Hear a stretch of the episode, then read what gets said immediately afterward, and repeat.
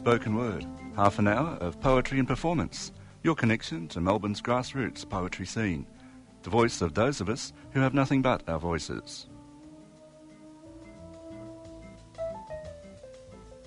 Rally the ranks into a march. Now's no time to quibble or browse there. Silence, you orators. You have the floor, comrade Mauser. Enough of living by laws that Adam and Eve have left. Hustle old history's horse. Left, left, left.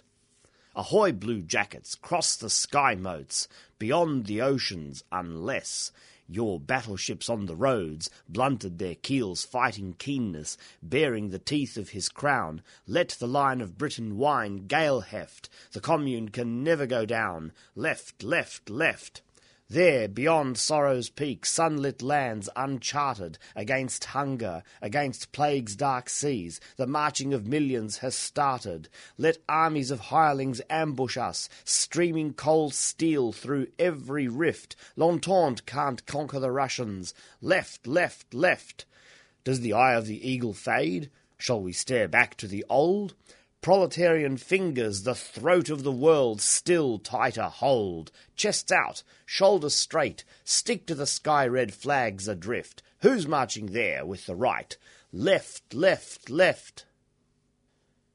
That was Left March, a pretty stirring poem by Vladimir Mayakovsky, who witnessed the Russian Revolution in Petrograd in 1917, Mayakovsky dedicated the Left March to the Red Marines in 1918 and recited it at naval theatres with revolutionary sailors for an audience.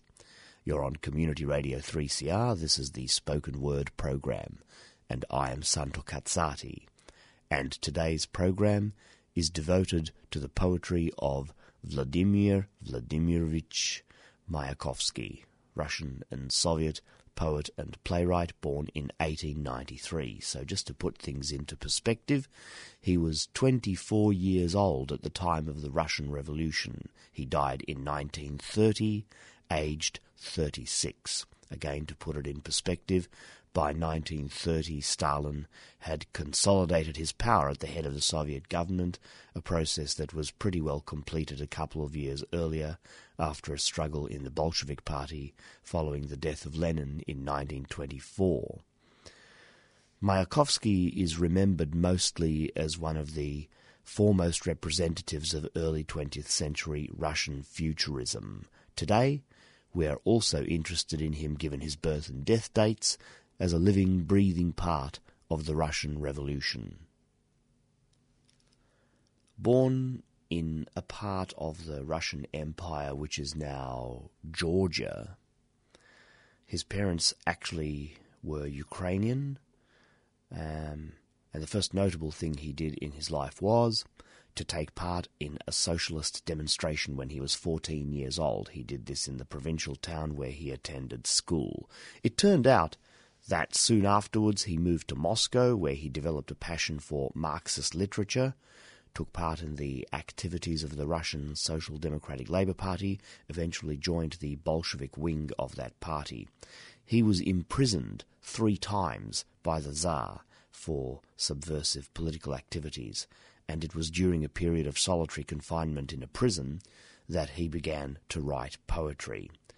This combination of politics and art continued after his release from prison because he continued to work in the socialist movement and at the same time attended the Moscow Art School. He became associated with the Russian Futurist movement. His first published poems appeared in the 1912 Futurist publication with the felicitous title A Slap in the Face of Public Taste. Given that this was under the brutally autocratic Tsarist regime in Russia, it's not too surprising that someone who would publish a slap in the face of public taste would also be expelled from the Moscow Art School for political activities. His first major poem, A Cloud in Trousers, dealt with love, religion, art, and revolution. This was still 1915. The Russian Revolution still hadn't happened, but Mayakovsky was writing in the language of the street and pointedly debunked old fashioned and conservative views of poetry as idealized romance. As well as that, he addressed the horrors of World War One. So, by the time of the Russian Revolution in 1917, what have we got? Um, a cutting edge modernist artist who was constantly in trouble with the law due to his radical politics, a poet who undermined the complacent, smug romanticism of polite society, a critic of the war, which axiomatically made him anti patriotic. And then he witnesses the October Revolution, right in its nerve centre, Petrograd. Events of such magnitude witnessed at such close proximity can leave one with no room for doubt. You're either for or against, and from then on, Mayakovsky is unquestionably a socialist revolutionary of the type that would perform Left March, which you heard me do at the start, for revolutionary fighters around Russia. So, in the early years of the Soviet Union, we find him working for the Russian State Telegraph Agency, creating satirical agitational posters, both graphic and text. In such a situation, he became quite popular he was a prominent member of the Left Art Front and described his work as communist futurism. But he was not happy with the turn of events in Russia as Stalin gained ascendancy. In 1929 30, he wrote two plays critical of Soviet Philistinism and bureaucracy, and therefore, by implication, also critical of Stalin. He suicided in 1930 and was in fact attacked in the Soviet press as a formalist, which under Stalin is pretty close to a death sentence for artists uh, who are expected to toe a crude Stalinist, socialist, realist line to be officially recognized as a proletarian poet. I'll read the beginning of Mayakovsky's A Cloud in Trousers, where he basically sets out his attitude to conventional poetry. Your thought? Fantasizing on a sodden brain like a bloated lackey on a greasy couch sprawling. With my heart's bloody tatters I'll mock it again, until I'm contempt I'll be ruthless and galling. There's no grandfatherly fondness in me, there are no grey hairs in my soul, shaking the world with my voice and grinning, I pass you by, handsome twenty-two-year-old. Gentle souls, you play your love on the violin, Crude ones beat it out on the drums violently. But can you turn yourselves inside out, like me, and become just two lips entirely? Come and learn, you decorous bureaucrats of angelic leagues. Step out of those cambric drawing rooms. And you, who can leaf your lips like a cook leafs the pages of her recipe books. If you wish, I'll rage on raw meat like a vandal, or change into hues that the sunrise arouses. If you wish, I can be irreproachably gentle, not a man, but a cloud in trousers. I refuse to believe in nice blossoming. I will glorify you regardless. Men, crumpled like bedsheets in hospitals, and women, battered like overused proverbs.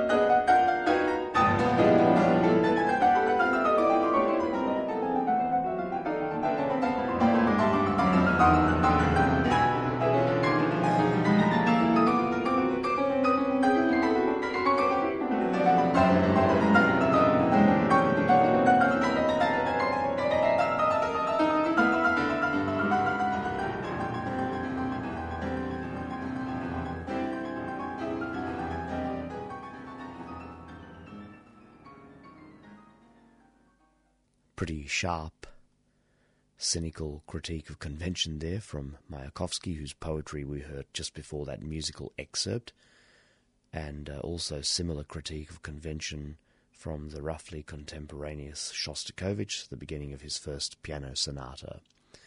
You're on 3CR, this is Spoken Word, and today's program presents the poetry of Russian futurist and socialist Vladimir Mayakovsky. Now, the irony is that by 1935, with Mayakovsky safely dead along with any hope for the workers' movement in Russia, Stalin proclaimed Mayakovsky the best and most talented poet of our Soviet epoch.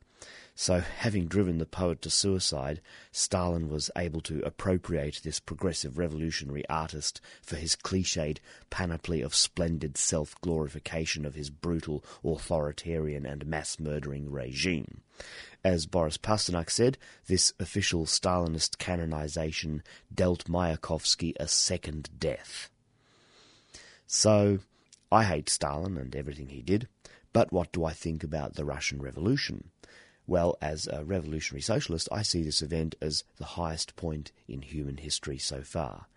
But I also acknowledge that whatever gains were made by the revolution were completely wiped out by the time Stalin consolidated his power in the late 1920s, and thus everything after that had an unequivocally counter revolutionary dynamic. So, just to make it clear, I don't look to anything that happened in Russia after 1930 as in any way revolutionary or on the path to socialism or a better world. The regime in Russia before the revolution was an extremely autocratic one, headed by the Tsar, who had no interest in any kind of democracy and made only grudging concessions to the growing capitalist class in what was mostly a backward rural country. These capitalists were certainly pleased to see the overthrow of the Tsar in the February Revolution of 1917, which they hoped would allow them to operate their business interests more freely. But, of course, their workers had been a big part of that revolution, and after such revolutionary success, they wondered whether maybe a more favourable outcome for the working class might not result from the whole process. So, on the revolutionary left, there were vital debates about the nature of the revolution. Uh, would it be a bourgeois revolution bringing in bourgeois democracy, as everyone had assumed for such a country where the working class was a small minority?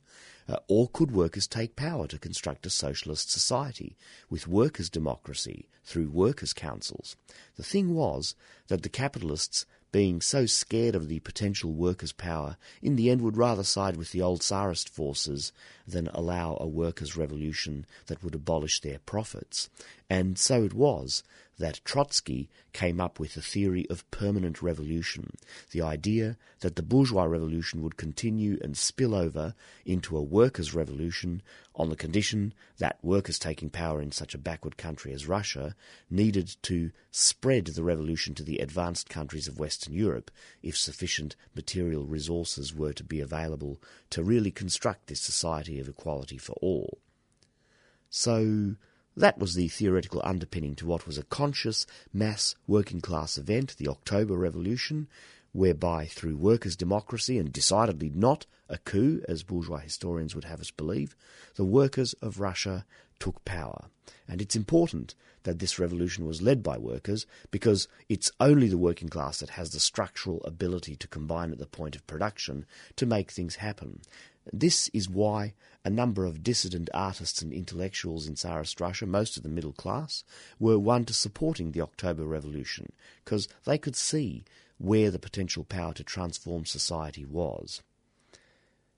In the early years of the revolution, there was a great cultural opening up of society as well as many great social gains. I don't have time to go through them, but what was clear was that the openness extended to experimentation in the arts, which was very much encouraged and very much took place between 1917 and 1930. It was possible for an unconventional artist such as Mayakovsky to innovate and for such innovation to still be totally in keeping with the ideals of the revolution. On the other hand, under Stalin after 1930, artistic innovation was punished, and artistic policy dictated as a dry, moribund, and totally phony socialist realism. Well, we've mentioned Trotsky, eh? And we've mentioned Stalin, boo. Uh, and now it's time to bring in Lenin. This rather reflective poem by Mayakovsky is called Conversation with Comrade Lenin. A whirl with events, packed with jobs, one too many. The day slowly sinks as the night shadows fall. There are two in the room, I and Lenin, a photograph on the whiteness of wall. The stubble slides upward above his lip as his mouth jerks open in speech. The tense creases of brow hold thought in their grip, immense brow matched by thought immense, a forest of flags, raised up hands thick as grass. Thousands are marching beneath him, transported, alight with joy, I rise from my place, eager to see him, hail him, report to him, Comrade Lenin, I report to you, not a dictate of office, the heart's prompting alone. This hellish work that we're out to do will be done and is already being done. We feed and we clothe and give light to the needy. The quotas for coal and for iron fulfill. But there is any amount of bleeding, muck and rubbish around us still. Without you, there's many have got out of hand. All the sparring and squabbling does one in. There's scum in plenty hounding our land outside the borders and also within. Try to count 'em and tab, 'em, it's no go. There's all kinds, and they're thick as nettles. Kulaks, red tapists, and down the row, drunkards, sectarians, lickspittles, they strut around proudly as peacocks, badgers and fountain pens studding their chests. We'll lick the lot of 'em, but to lick 'em is no easy job at the very best, on snow-covered lands and on stubbly fields, in smoky plants and on factory sites. With you in our hearts, Comrade Lenin, we build, we think, we breathe, we live, and we fight. A whirl with events, packed with jobs one too many. The day slowly sinks as the night shadows fall. There are two in the room, I and Lenin a photograph on the whiteness of wall.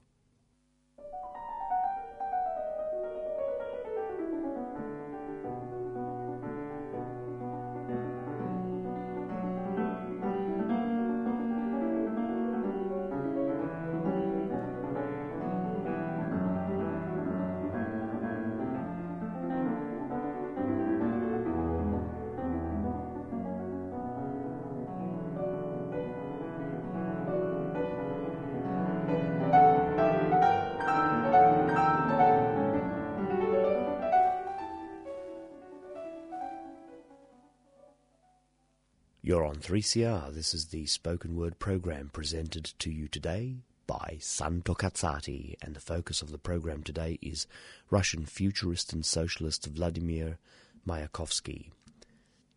All right, enough of this reflective stuff. Now for some action. This is Call to Account, a stirring critique of World War One, not only stirring, but asking the political questions that can make sense of the barbarity of war. The drum of war thunders and thunders, it calls thrust iron into the living. From every country, slave after slave are thrown onto bayonet steel. For the sake of what? The earth shivers, hungry and stripped. Mankind is vaporized in a bloodbath, only so someone, somewhere, can get hold of Albania Human gangs bound in malice, blow after blow strikes the world, only for someone's vessels to pass without charge through the Bosporus. Soon the world won't have a rib intact, and its soul will be pulled out and trampled down, only for someone to lay their hands on Mesopotamia. Why does a boot crush the earth, fissured and rough? What is above the battle sky? Freedom? God? Money? When will you stand to your full height, you giving them your life? When will you hurl a question to their faces? Why are we fighting? And here's a little agitational piece from 1918, after the revolution which ended Russia's participation in that war. It's called An Order to the Art Army and provides a good example of what Mayakovsky thought should be the role of revolutionary artists. Enough of halfpenny truths. Old trash from your hearts erase. Streets for paintbrushes we'll use. Our palettes, squares with their wide open space. Revolution's days have yet to be sung by the thousand year book of time. Into the streets, the crowds among futurists, drummers, masters of rhyme. Mayakovsky chose not to live to see the results of Stalin's hijack of the revolution. What he did see was bad enough, what was to come was so much worse. I will now read his last poem, which was found among his papers after his suicide in 1930. He had used it as an epilogue to his suicide note. Past one o'clock. You must have gone to bed. The Milky Way streams silver through the night. I'm in no hurry. With lightning telegrams, I have no cause to wake or trouble you. And, as they say, the incident is closed. Love's boat has smashed against the daily grind. Now you and I are quits.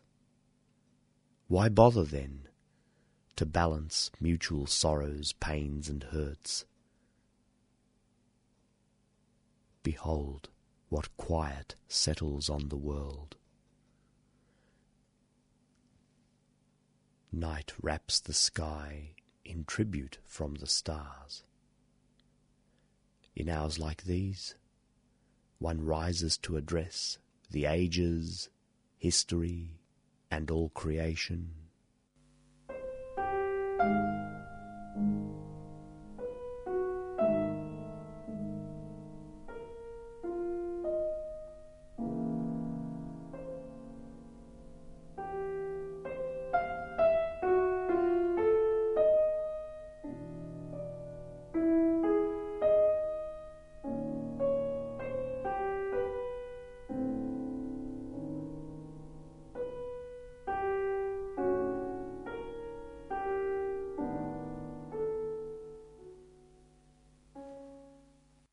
Well, that may have been Mayakovsky's last word, but there's no way I shall allow it to be my last word on 3CR Spoken Word. I'm not going to finish this Mayakovsky program with a poem. At least this is formally not a poem, although I think it is highly poetic and it's also highly revolutionary. I'm going to read excerpts from the LEF program, a manifesto written mostly by Mayakovsky with other artists in 1923. LEF, L-E-F, was the acronym for the Left Front of the Arts, which sought to link the socialist revolution with the artistic avant-garde. So here we go. What is Lef fighting for? The year 1905. After it, reaction Reaction settled in with autocracy and the double oppression of the merchant and the factory owner. Reaction created art and life in its own image and according to its own taste. Symbolists, mystics, psychopaths, the life of the petty bourgeois and Philistines. The revolutionary party smashed their lives. Art rose up and smashed their taste. The first book of the Union of Futurists was a slap in the face of public taste. The old order made a correct assessment of the laboratory work of these, tomorrow's dynamiters. The Futurists were greeted with censorship, beheadings, prohibitions on performances, the barking and howling of the entire press. The capitalist, of course, was never a patron of our whipping lines, our splinter strokes. Encircled by a parochial lifestyle, the futurists were forced to engage in mockery with yellow blouses and painted faces. The futurists, drowning out the sabre rattling of the war singers, were the first and only ones in Russian art to curse war and to fight against it using all the weapons of art. The war commanded that we see the future revolution. The February Revolution deepened the purge, splitting futurism into a right and a left. The rightists became echoes of the charms of bourgeois democracy. The leftists, waiting for October, were christened Bolsheviks of art. October taught through work. We produced the first real works of art of the October epoch Tatlin, Monument to the Third International, Meyerhold's staging of Mystery Bouffe. We did not indulge in aesthetics, producing works for our own pride. The experience which we had attained was put to use creating agitational artistic works which the revolution demanded. To agitate for our ideas, we organized a newspaper, Art of the Commune, as well as a tour of the factories and plants to stage discussions and readings. Our ideas won over the workers. Lef must unite left forces. Lef must toss away anything from the past that has stuck to it. Lef must create a united front to blow up the old, to fight for the new culture. Lef shall agitate the masses with our art, creating within them an organized force. Lef shall confirm our theories with active art, raising it to the highest level of skilled work. Lef shall fight for the art construction of life. We shall strike on both sides those who replace the dialectics of a work of art with the metaphysics of prophecy and priesthood.